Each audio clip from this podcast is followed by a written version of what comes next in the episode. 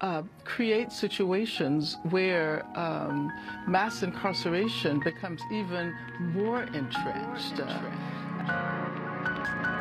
Cosmetic fixes, band aids and stitches. Don't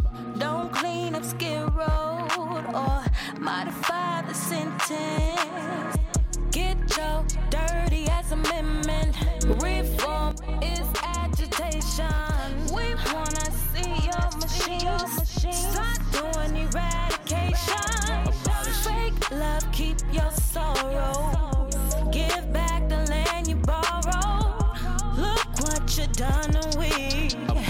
Look what you done to me. When the cannon pop, pop, pop. I am crazy horse. I say standing right. California Medical Facility, August 27th, 2020. Hello, Prison Focus.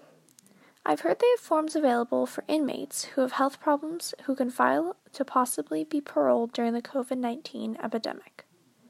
I have two friends one who is 80 and has served 35 years on a second degree and has a number of health issues, and another friend who is 71 who has served 36 years on a second degree who has health issues also. I would be grateful if you could help me with these two requests. Thank you.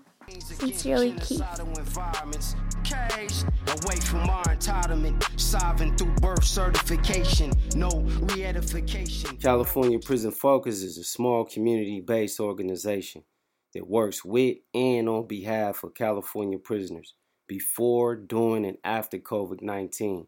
We have vowed to investigate and expose human rights abuses within California prison through widespread dissemination of our quarterly prison reports. We are asking both the inside and outside archivists to get involved with the agreement to come home, which you can learn more about on our website prisons.org.